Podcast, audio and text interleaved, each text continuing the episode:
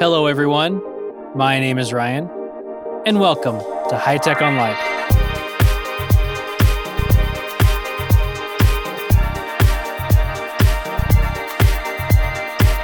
So, I know you guys are thinking it. It's been all consuming in your brain. The one magical question that no one can answer. Is the Apple Watch the most useless piece of tech that has ever been made? Well, kind of. Sure. Do you need it? No. Do you want it? Oh, yes. Oh, yes. Definitely need that. Which is why I bought one, because I'm a sucker. And, uh, you know, I really wanted one. Now, we did an episode very similar to this towards the beginning of this podcast, and it was called Cheeseburgers and the Apple Watch. And in that episode, I kind of alluded to why I decided to buy one, and you guys can go back and listen to that. It's episode three of the podcast, so really early on. And it was a, a decision that I made just to sum up because I was trying to eat healthier and get rid of all the cheeseburgers in my diet. It really didn't work out very well. But, you know, I tried, and I'll probably try again in the future because that's what we all do. So I really like cheeseburgers and I decided to stop eating them. And in order to make myself feel better about exercising, I bought an Apple Watch. It actually helped out a lot when you're in exercise mode, you're constantly looking at it, you're constantly using it to track what you're doing every day. I mean, I was using it to input the amount of water I was drinking each day, uh, the food I was eating, um, also tracking my steps and my exercising when I do those in the evening, and even tracking some of my sleep habits. So, really, in that sense, it's not useless. So that's kind of what that episode was about. Now, I've had this for almost six months now, and uh, I really, I still use it on a daily basis. And uh, really, when this first came out, when it very first came out, I was not impressed by it whatsoever. And I think there was a ton of people in the Apple camp that were not impressed and did not buy it. Or like my little brother, for instance, he bought one and then he returned it because he's looking at it going, why did I just spend 350 bucks on this thing? It's not it's not doing enough to make it worth 350 bucks. So then why get one? You know why I got one, but why do I keep using it? I've got it in my hand right now. I'm pressing buttons on it. Okay, I'm ready now. It's really down to it. There's there's a few different things that I use it for right now that that help me out, and uh, there's one in particular that's really worth its weight in gold, and I've mentioned it a few times on various episodes.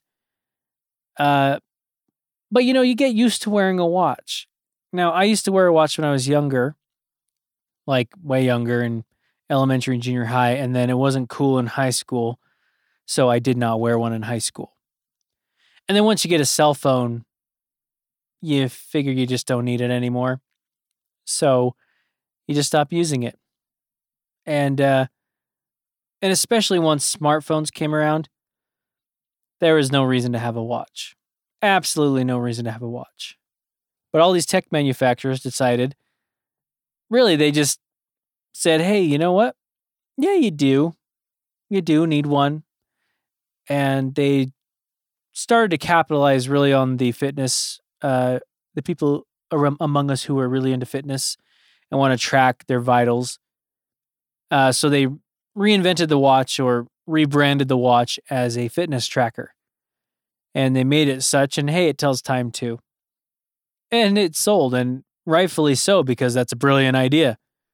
Hey, let's take this thing that people have worn for many, many years and they don't wear anymore. And let's just say, hey, it's a fitness tracker and we'll put a little heart rate monitor in it, maybe if we feel like it.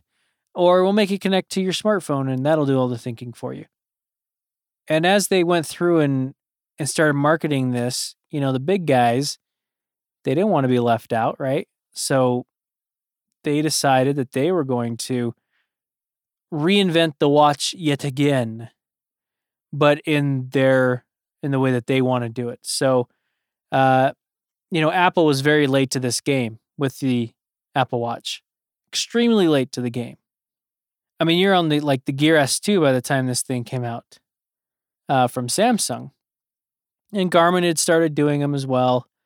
And you know, Fitbit had been in the game for a long time with their fitness trackers, but it's kind of amazing at what these little devices can do. And really, the reason why I got an Apple Watch is because I use an an iPhone. That's pretty much it. That is the reason. And I really, you know, in in the cheeseburgers and the Apple Watch episode, I I mentioned that I really did a lot of research. Like I really did not want to get an Apple Watch. It is something that it didn't intrigue me at all. Like I said, it was just dull and boring. And the first gen didn't seem very powerful. Like it was just lacking something. And even the second generation, while being more powerful, and I think probably has enough juice for what it needs to do, because uh, I don't use it for really processor intensive things, because you can't really do that. But really seeing the extra speed, I guess you'd say in the in the second generation, kind of warmed me up a little bit to it, but I still did not want to get an Apple Watch. So I looked at everything on the market. And I was going through a phase where I was getting sick of Apple stuff and I just wanted to branch out. And that's when I got my Surface Pro 4. Um, and that's when I was really considering going to the Note 7 uh, before it started blowing up everywhere. Uh, it was really, I was so like, if it hadn't started blowing up, I would have a Note 7 right now, along with my iPhone because I had, I ended up having to buy my iPhone anyways because I closed my contract. Now, because I was looking at the Samsung stuff, obviously, I was looking at the uh, the Gear S3, which if you guys haven't checked it out, go look at some of the videos on YouTube about it because they're very it's a very cool watch. Um, it's a little big for some people, uh, for what they say on the reviews, but it's as if you have a normal watch on. It looks like a normal watch. And that by far is the biggest thing that attracted me to it. The fact that you could have a watch on your wrist and people don't know whether it's a digital watch or just a regular watch. That fascinates me. It's like the whole sleeper thing, you know, where uh, you build you build something that looks normal on the outside, but it's super like souped up underneath, like with cars or computers. Uh, that's what it seemed like to me.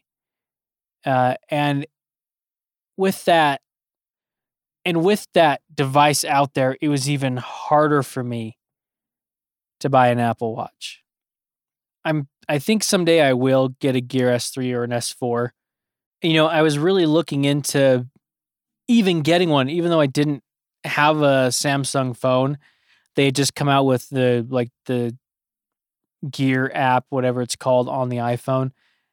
And I was really close to pulling the trigger on it. And I heard some initial reviews and it scared me away.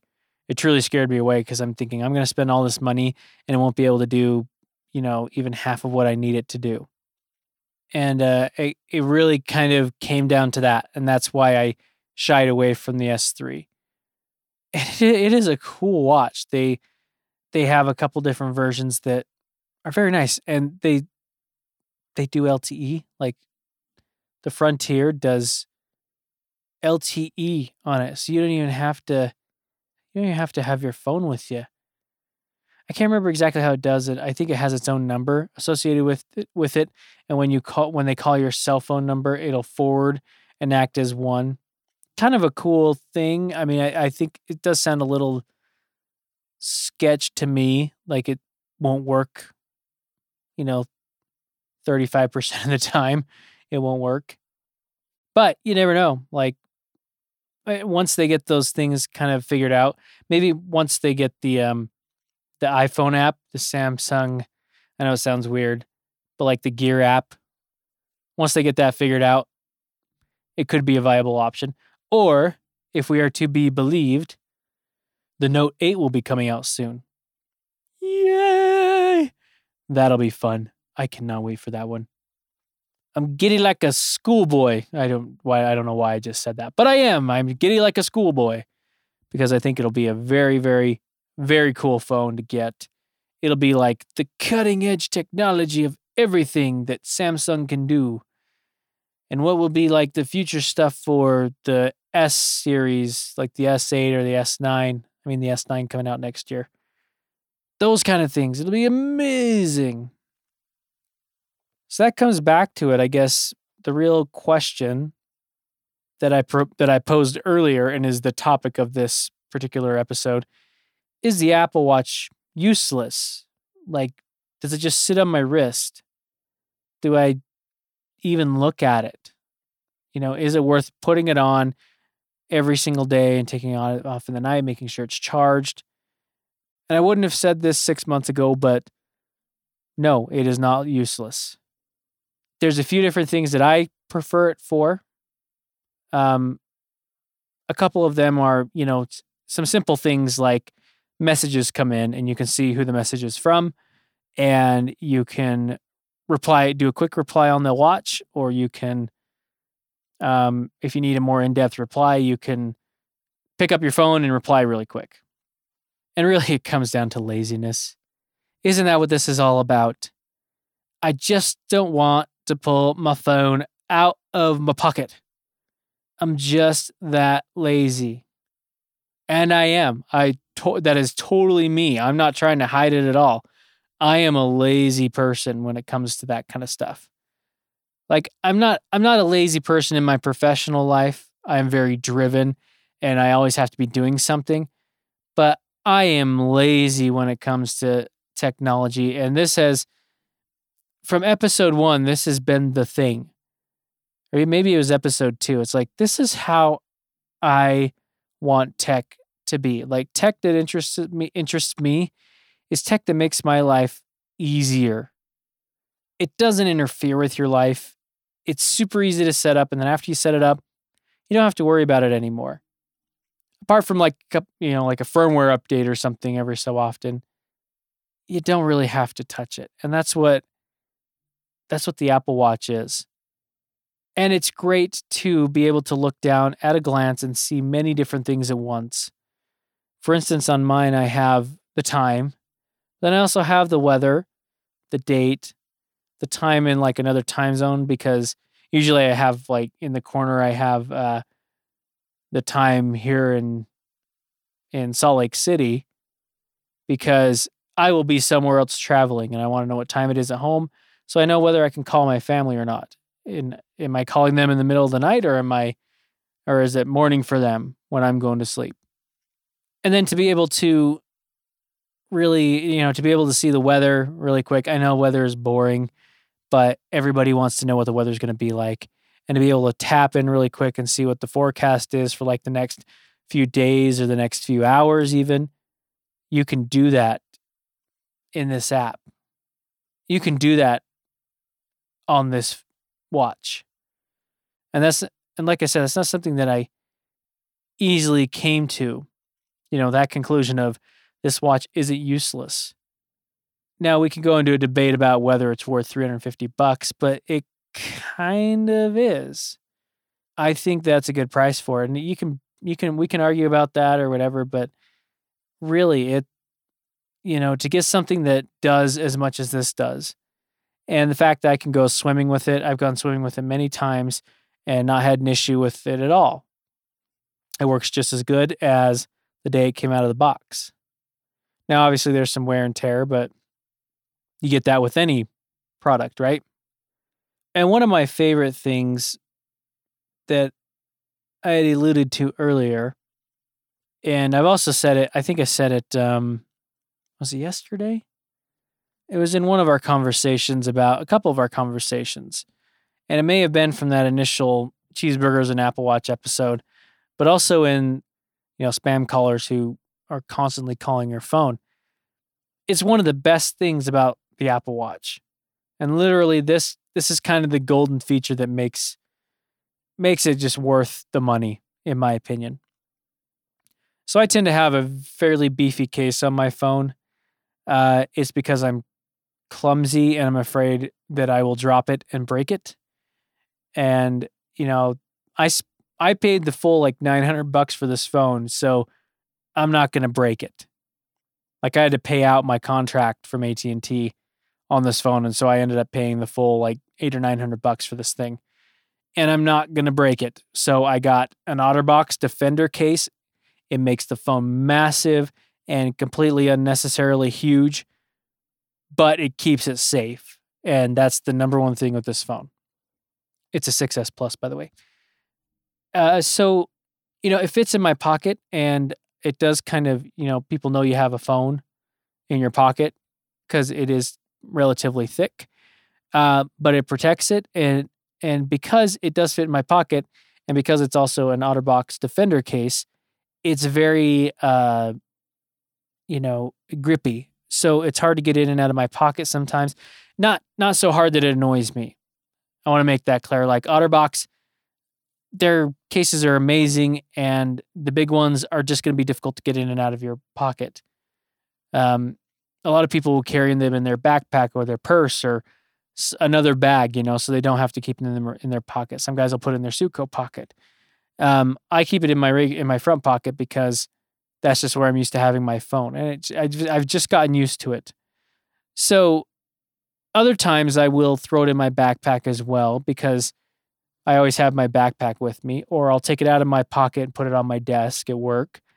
Um, and that is where like the Apple Watch really shines because if I have this even in my pocket and it starts to, you know, vibrate because somebody's calling me, I can just quickly glance at my watch, see who it is.